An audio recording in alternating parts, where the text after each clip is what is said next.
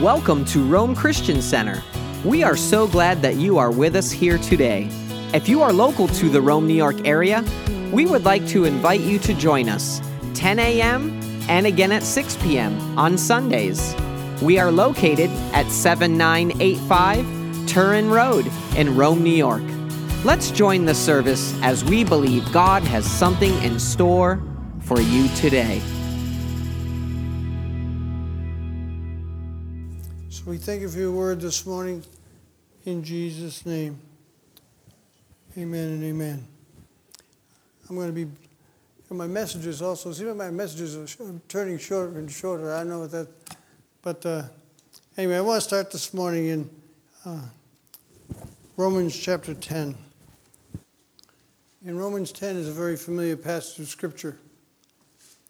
It says in verse 9 and 10 that if you confess with your mouth Jesus is Lord, if you have a King James, I believe it says the Lord Jesus.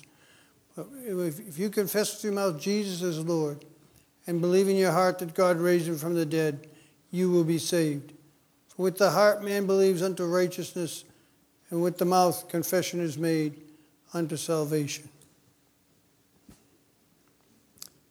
You notice the Bible does that the scripture doesn't say that if you confess with your mouth Jesus as Savior, it says Jesus Lord. I want to talk just a few minutes this morning about the Lordship of Jesus.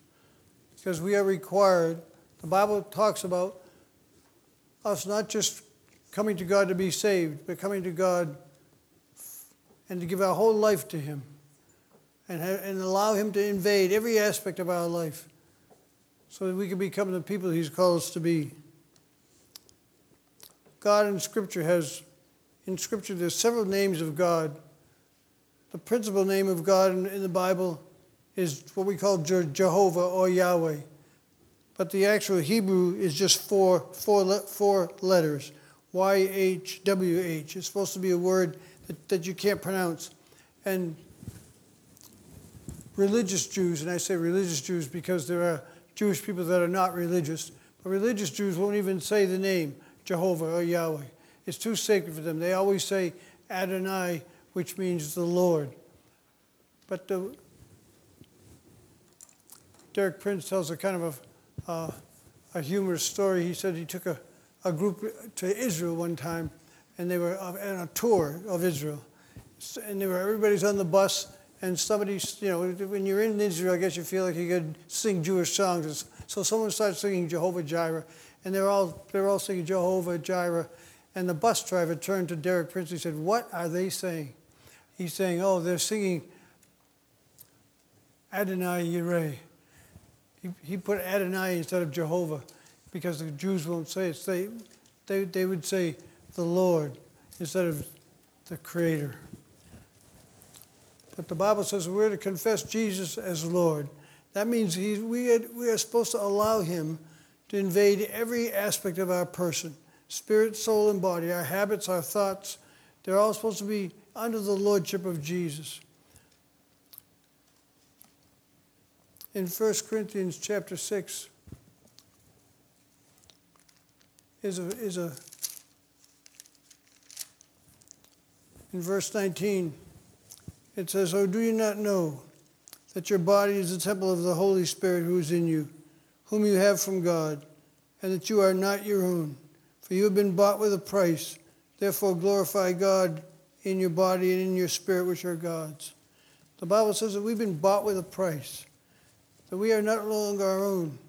We talk about the lordship of Jesus, we, it means we have to open ourselves up to every, to every aspect of our life, being under the, under the uh, watchful eye, you might say, of the Master, Jesus we don't like, you know, it's a, it's a, we, we have a hard time believing or acting out that we've been bought for a price. But I, I'm, I'm a, I'm, he, I've been purchased by his blood. And I have to give myself to him in every aspect. And that means financially, physically, emotionally, my thoughts, my actions, my deeds are all supposed to come under the lordship of Jesus. In the same way that Jesus, when he walked the earth, said that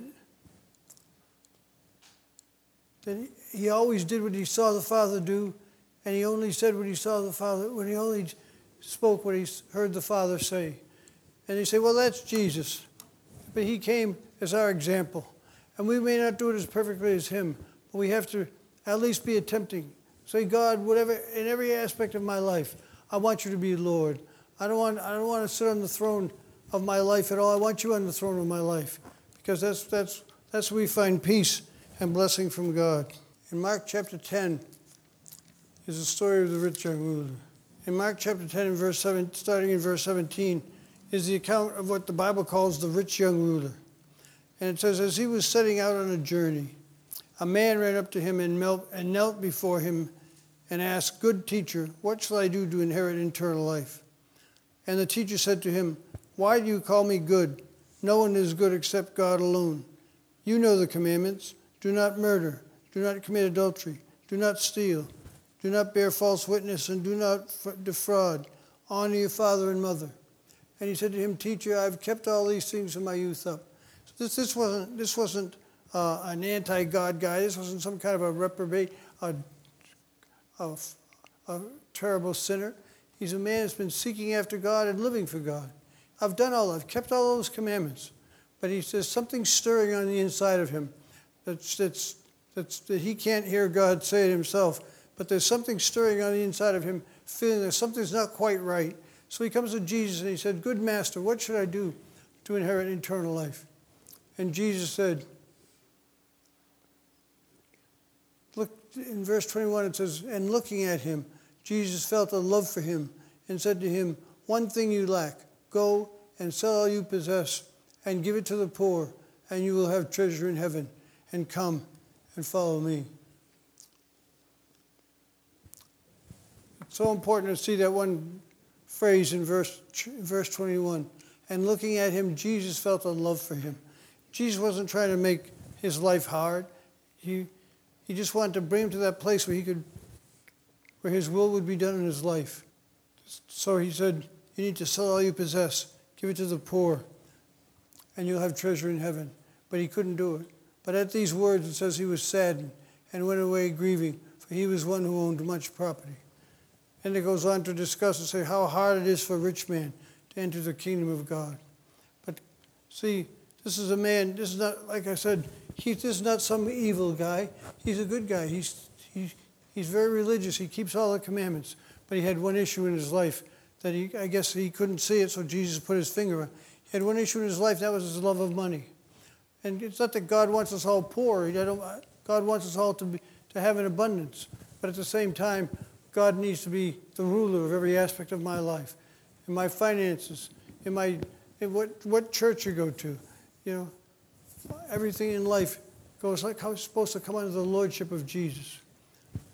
And I heard somebody one time say, concerning the lordship of Jesus, if Jesus isn't Lord over everything, then he's Lord over nothing. It's like it's an all or nothing thing. And I don't think that's quite right. I think you can make Jesus, you can, Jesus can be Lord of your life in a lot of areas, but God wants it all. You know, so many years ago now, gosh, probably, I was trying, trying to pinpoint it, but back when when there was a church on Canterbury Hill. What was the name of that church? What's the church in Stittsville? Redeeming Love Fellowship. That's when Redeeming Love Fellowship was in the church on Canterbury Hill Road, just before they moved out to Stittsville. There was a man who came there to preach one time. His name was Steve Scheffler. and he, he had a word from he after he preached, he started prophesying over people.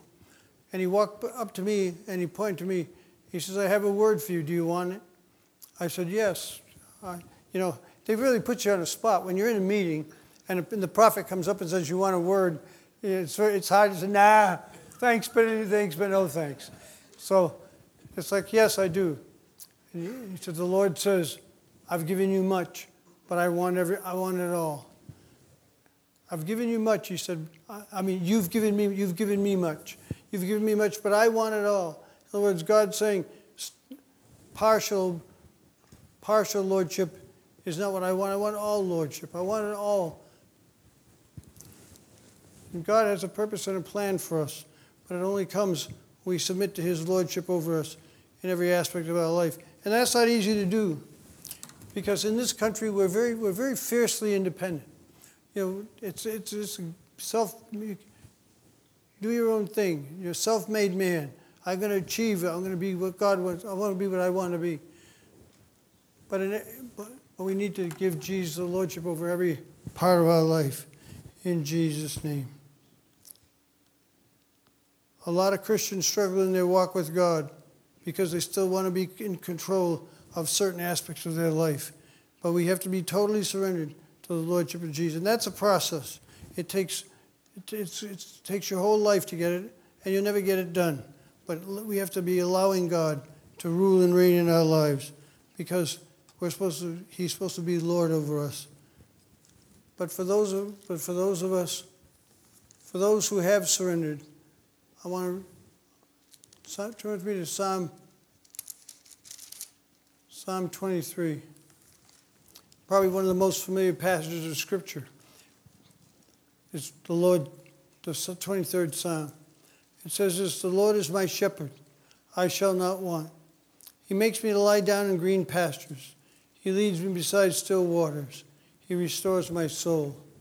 He guides me or leads me in the path of righteousness for his name's sake. Even though I walk through the valley of the shadow of death, I'll fear no evil for you are with me. Your rod and your staff, they comfort me.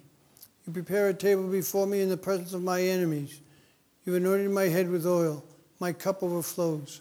Surely goodness and mercy will follow me all the days of my life, and I will dwell in the house of the Lord forever. If we, when we surrender our lives to, to Jesus, when He is Lord over all, when we, when we do make Him the Lord of our life, then this is what He's going to do for us. And let me say this you can, you can be fully committed to giving, giving your life to the Lordship of Jesus and not having it all manifested yet. In other words, I, I, I can commit to something and be in the process of getting it, but I'm totally, I'm totally committed. So you don't have to be perfect for, for, for God to bless you, but he, he sees your heart, He sees your motivation. But for those of us who have surrendered to God, as well as perfectly as we can at this time. It says, The Lord is, if the Lord is your shepherd, first of all, he says, I shall not want. You know, it says in Matthew chapter 6 and verse 33, but seek first his kingdom and his righteousness, and everything else will be added to you. But if the Lord is my shepherd, and I'm putting him first place in my life, in every aspect, then I shall not want. He's going to make me lie down in green pastures. He's going to lead me beside still waters. It's a place of rest and refreshing. When Jesus, when you've really surrendered to God and trusting Him to be not just your Savior, but Lord of your life, then anxiety leaves, fear leaves, disappointment leaves. He, he brings me to a place where, of quiet and rest in Jesus' name. He leads me in the paths of righteousness for His name's sake. He brings me in, into conformity with His will and His ways so others can see what God has done in, my, in their life. When God, when I got saved, I was still in the Air Force, and people, they, they began, they began to, the, the, the rumor began to spread that Paquette, Paquette is, has found God. You know, and some of, some of the guys I'm flying with say, "Hey, Paquette, we heard you found, we heard you found God." I said, "No, he, he found me." But I want to start living my life for God so that others could see the change that He's made in me. And that's what we all want. We all want to be living our lives for God so that others can see the change. It's a good change and want to be like us, want what we have. The Bible says He restores my soul. He puts things back in their intended original condition. All error that the world and the devil has corrupted me with, He purges from me. You know, every once in a while on the internet, they, they have what they call a barn find. You know what a barn find is? It's like they, they somebody passes away and they open up, this guy's got a barn on his property and they open it up and it's full of old cars, Corvettes, and these, and they're all sitting, they've been sitting there for 20 or 30 or 40 years. And they, and they find them and they restore them. Well, it takes them, it's a process. First of all, they had to take the car, they had to get it out of the barn. And I was, I was watching a video one time And this guy says, This is the first time this car has been washed in 47 years. So they wash the car and they begin, and it just, over the next several, next several months, even years, they bring it back to full restoration. That's what God wants for us. He wants us to be restored. He wants to bring us to that place where we of our ultimate destiny. You know, in Psalm 139, there's a scripture that says, And in your book they were all written, the days that were ordained for me, when as yet there was not one of them. So before we even born, God had a plan for my life. God has a plan for your life. But we have to seek Him and find Him. We have to put Him, make Him Lord over our life and give Him control. The problem is, so many times we want to stay in control, and not of everything, but maybe just a few things. We have a few things. So it's like, God, I want to stay in control of my life. I want to, I want to keep doing this or that. But God says you have to give it all to me if you want to be successful. So He restores my soul. He puts it, he puts it back in the condition that God wanted it in, free from all sin and clutter, evil thoughts, evil desires, but living a pure and a holy lifestyle before Him. He leads me in the paths of righteousness for His name's sake. He brings me into conformity with, with His will and His ways so others can see how they're changed. One time in my life, just once, but one time in my life, I had someone walk up to me and say, I want what you have. And that's what God wants. God wants living our lives every day and being the people that He's called us to be so that others will see that and be jealous and want what we have. And then it says, Yea, though I walk through the valley of the shadow of death, I will fear no evil. No matter what the circumstances in my life, no matter how dire they seem. Remember, there was a time where Jesus told his disciples to get in a boat and go to the other side. And while they were, while they were the, out on the lake, this great storm arose. And the Bible says Jesus was asleep in the back of the boat on a, with his head on a pillow. And they came to him and they said, Master, Master, don't you care? We're perishing. They were all, they were all they were concerned. They were frightened. And, but Jesus, Jesus woke up and calmed the storm. What we're supposed to, no matter what's going on in our life, we're supposed to understand if Jesus is in the boat, we're going to make it to the other side. There's nothing that can stop us. He's, if he's in the boat, he'll, he'll awaken to our cause and cause us to be victorious. We can have peace and trust in him because we know he's with us. And then it says, You prepare a table before me in the presence of my enemies. God will bless you even when you're under attack. You anoint my head with oil. You give me spiritual gifts to bless others. Whenever, whenever somebody was anointed with oil in the Bible, it was for a purpose. And God says, if you trust me, if you make me Lord of your life, and let me be the shepherd, I'll come and I'll anoint your head with oil. I'll give gifts to you, spiritual gifts that will be manifested in your midst. Romans chapter 12 talks about them.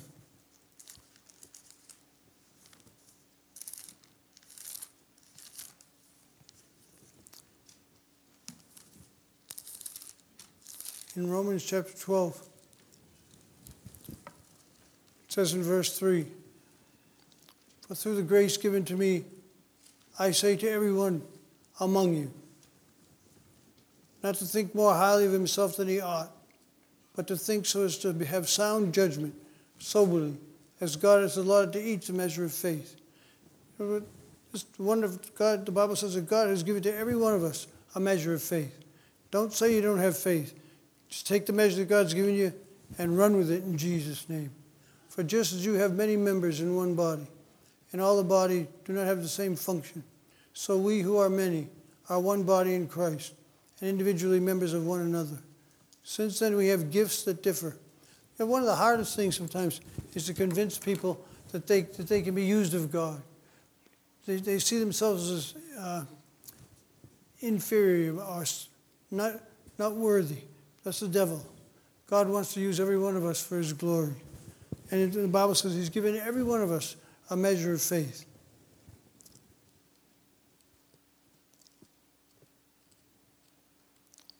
Since we have gifts that differ, according to the grace given to us. Each of us is to exercise them according to the prophecy. If prophecy according to the proportion of our faith, if service in our serving, or he who teaches in his teaching, or he who exhorts in his exhortation, he who gives with liberality, he who leads with diligence, and he who shows mercy with cheerfulness. All these gifts that God gives to his people, he doesn't give them all to one person. He gives them, he spreads them around, you might say. Different gifts to different people so that we, when we come together, we can be a body and be the person that the people that God's called us to be. God has a plan and a purpose for your life, but it's only as we surrender, to the degree we surrender, will that come to pass. I remember listening to Kathryn Kuhlman one time, and she said, Kathryn Kuhlman said, God is not looking for golden vessels, and God is not looking for silver vessels. God is looking for yielded vessels. You know, God uses some strange people from time to time, but it's because they love Him and they're yielding to Him their whole life. She's, and she was giving her testimony one time, and I can't remember all of it, but I just remember she said, I walked down the end of, of a particular street where she was. And she says, I know that that's where I died, not physically, but I died to me and gave myself totally to God.